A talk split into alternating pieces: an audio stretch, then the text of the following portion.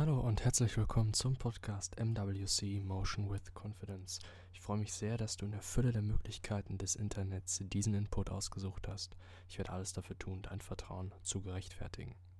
Heute ist eine neue Episode zur Rubrik Praktische Psychologie. Hierbei geht es um Theorien und wissenschaftliche Entdeckungen, die etwas tiefer in den Bereich Psychologie gehen, jedoch eine praktische Relevanz haben und auch ab und zu hinter die Kulissen von beispielsweise der Rubrik Kurzer Impuls einen kleinen Einblick geben. Damit möchte ich auch das Intro beenden und es geht los.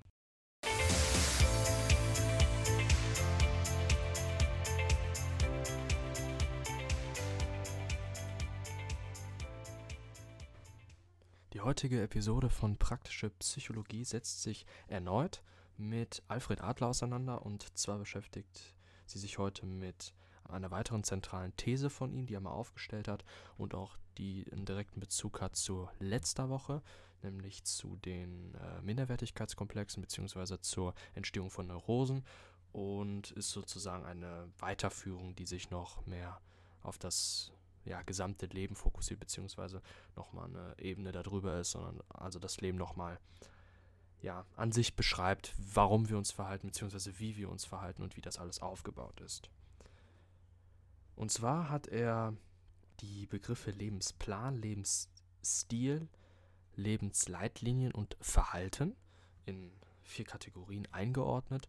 Und ja, die werde ich gleich mal kurz vorstellen und ja, fange kurz mit einer kleinen Einleitung an. Und zwar war es so, dass in der Auseinandersetzung mit den Minderwertigkeitsgefühlen ist es laut Adler so, dass ein Kind schon früh typische ausgleichende Verhaltensprinzipien bildet. Das sind die sogenannten Leitlinien. Diesen folgend entwickelt das Kind bereits einen ganz persönlichen Lebensstil, also wie er danach handelt. Es erhofft sich daher, ob jetzt bewusst oder unbewusst, auf diesem Wege Anerkennung, Wertschätzung, möglicherweise auch Dominanz und Macht zu erlangen, wenn es aus einem egozentrischen Sicht ist. Diese seien nach Adler die Ziele seines unbewussten Lebensplanes. Und ja, man könnte sagen, es ist auch so etwas eben wie eine Strategie, um bestimmte Bedürfnisse zu befriedigen. Jedoch können diese Bedürfnisse eben, da sie meistens unbewusst sind, auch im Konflikt zu anderen bewussten Zielen stehen, die wir uns setzen und dem entgegenstehen. Aber dazu später noch etwas mehr.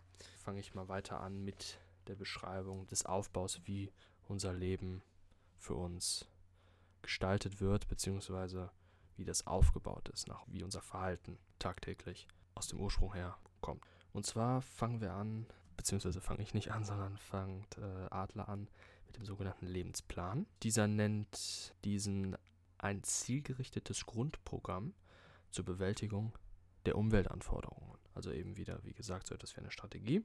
Es ist meist unbewusst und wird, jetzt wird es wichtig, durch die Umwelterfahrungen in der frühen Kindheit geprägt und ist damit kein Ergebnis bewusster Planung, da als Kleinkind wir noch nicht die kognitiven Ressourcen für so etwas haben. Man könnte sagen, der Mensch setzt sich nicht das Ziel, aber er handelt so, als ob er ein Ziel verfolgen würde. Dieses Ziel gilt dann als sinnvoll, wenn es dem Wohle der gesamten Gesellschaft dient. Also da kommt wieder sein Gedanke, ja, das hatte ich auch letzte Woche schon besprochen, dass Adler ja wirklich einen unglaublichen Fokus auf die Gesellschaft und auf das Individuum innerhalb einer, eines sozialen Gefüges legt, dass er da einen sehr großen Wert darauf legt, dass nur das wirklich der Faktor ist für ein glückliches Leben. Und diese Individualisierung, da werde ich noch da, gleich drauf zu sprechen kommen, eben ja, mehr dagegen steht und eine der Hauptursachen für psychische Erkrankungen darstellt. Sehe ich etwas anders, aber es ist ja seine These. Und ja, nach dem Lebensplan gibt es die Leitlinien, die stehen dahinter. Und diese versteht man als die Grundstruktur, nach der ein Mensch typischerweise seine Entscheidungen ausrichtet. Also jetzt schon etwas praktischer. Also eben den Lebensplan umsetzt. Diese entsteht durch Erziehung und Prägung durch die Umwelt und liefert die prinzipiellen, also moralischen und ethischen Vorgaben für die Umsetzung des unbewussten Lebensplanes, nach dem ein Mensch komplett sein Leben ausrichtet. Also schon ziemlich absolut, wie er das sieht. Und um nochmal ganz kurz zurück auf diese Minderwertigkeitsgefühle von letzter Woche zu kommen, da hat er auch eine Verbindung gesehen und zwar, je ausgeprägter diese sind, desto härter und zwingender sind die Leitlinien ausgeprägt. Also man könnte sie im Ansatz damit vergleichen, was man heute unter dem Begriff Glaubenssätze versteht. Also ich muss immer Leistung bringen, um geliebt zu werden. Ich muss immer schlank und gut aussehend sein, ich muss immer der Beste sein und nur dann erhalte ich Anerkennung und nur dann bin ich als Mensch etwas wert und so weiter. Also eben diese, jetzt in diesem Fall, sehr negativen Glaubenssätze und die sind dann auch eine Leitlinie, da der Lebensplan das so vorgibt. Die dritte Instanz ist der Lebensstil. In den ersten vier bis fünf Lebensjahren wird die für eine Person charakteristische Form der Auseinandersetzung mit der Umwelt geprägt. Also die Leitlinien und deren individuelle Umsetzung wird von Adler als Lebensstil bezeichnet. Also wieder noch etwas praktischer. Also jetzt sind wir bei der Umsetzung der Leitlinien. Die Leitlinien waren die Umsetzung des Lebensplans. Und dieser Lebensstil legt fest, mit welchen Strategien ein Mensch seinen Leitlinien folgt, seine Ziele erreicht und damit ein positives Selbstwertgefühl aufbauen kann oder eben nicht. Und innerhalb dieses Lebensstils existieren auch noch zwei Bezugssysteme. Da gibt es zum einen das primäre Bezugssystem, das wird in der frühen Kindheit entwickelt, ist subjektiv und emotional. Und der Hauptbestandteil davon liegt im Grunde im egoistischen Verhalten und das Streben nach persönlicher Überlegenheit. Also nicht im Gesamtkonstrukt mit der Gesellschaft einhergehend, sondern auf sich selbst bezogen. Und dann gibt es das sekundäre Bezugssystem, das ist im Laufe der sozialen Entwicklung erworben und logisch und vernünftig. Sowie bildet dieses die Grundlage für das Gemeinschaftsgefühl. Und jetzt komme ich nochmal auf eben das, was Adler halt häufig sagt, was ich auch nochmal eben kurz angesprochen hatte, und zwar für Adler ist gut, also ein gutes, guter Lebensstil, was die soziale Gemeinschaft fördert und, und ein schlechter Lebensstil ist, was dieser schadet. So einfach könnte man zusammenfassen. Individualismus ist Anzeichen für eine bestehende oder sich entwickelnde psychische Störung.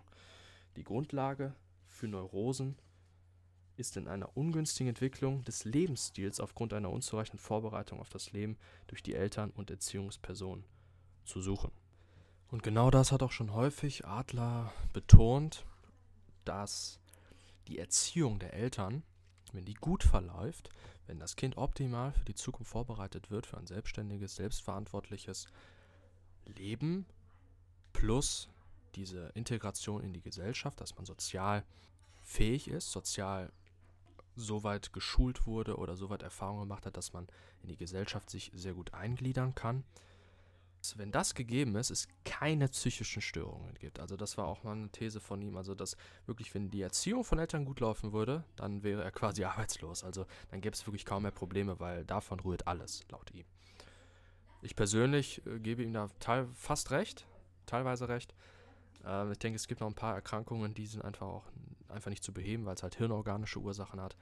Aber ich bin mir auch ziemlich sicher, dass wenn die Kindheit gut laufen würde, vor allem die Erziehung, wären wir bei 70 bis 80 Prozent aller psychischen Störungen, äh, ja, die wegfallen würden. Hundertprozentig bin ich auch sehr von überzeugt. Komme ich nochmal ganz kurz zurück auf diese These mit Lebensplan, Lebensstil und so weiter. Ganz hinten steht nämlich das Verhalten. Also jetzt nach dem Lebensstil kommt eben das Verhalten und hierbei handelt es sich laut ihm um die scheinbar bewussten, in der Außenwelt beobachtbaren Handlungen des Individuums.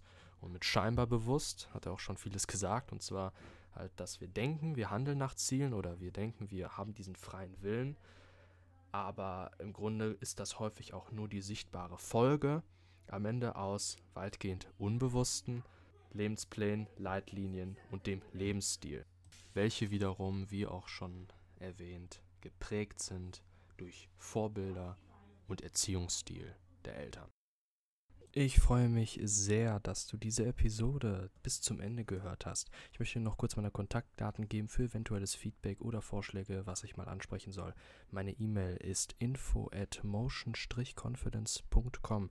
Meine Website ist www.motion-confidence.com und ihr könnt mich auf Instagram erreichen auf at motion-confidence. Ganz kurze Info noch zu meiner Website motion-confidence.com. Dort werde ich in nächster Zeit wieder Blogartikel veröffentlichen, mehrfach und zwar auch zu ähnlichen Themen wie hier auf dem Podcast. Dazu aber noch Film, Serien und Buchempfehlungen und noch vielleicht ein paar weitere Dinge. Schaue ich mal. Dazu biete ich auch noch T-Shirts und Hoodies an mit eigenen Designs auch zu den Themen Mindset, Psychologie, ein bisschen was Kontroverses auch mal. Und ja, wenn ihr mal vorbeischauen wollt, würde ich mich sehr darüber freuen. Ich mache das gerne als Hobby, einfach nur so nebenbei. Und ja, würde mich da auch über Feedback freuen. Sonst wünsche ich noch einen sehr schönen Tag.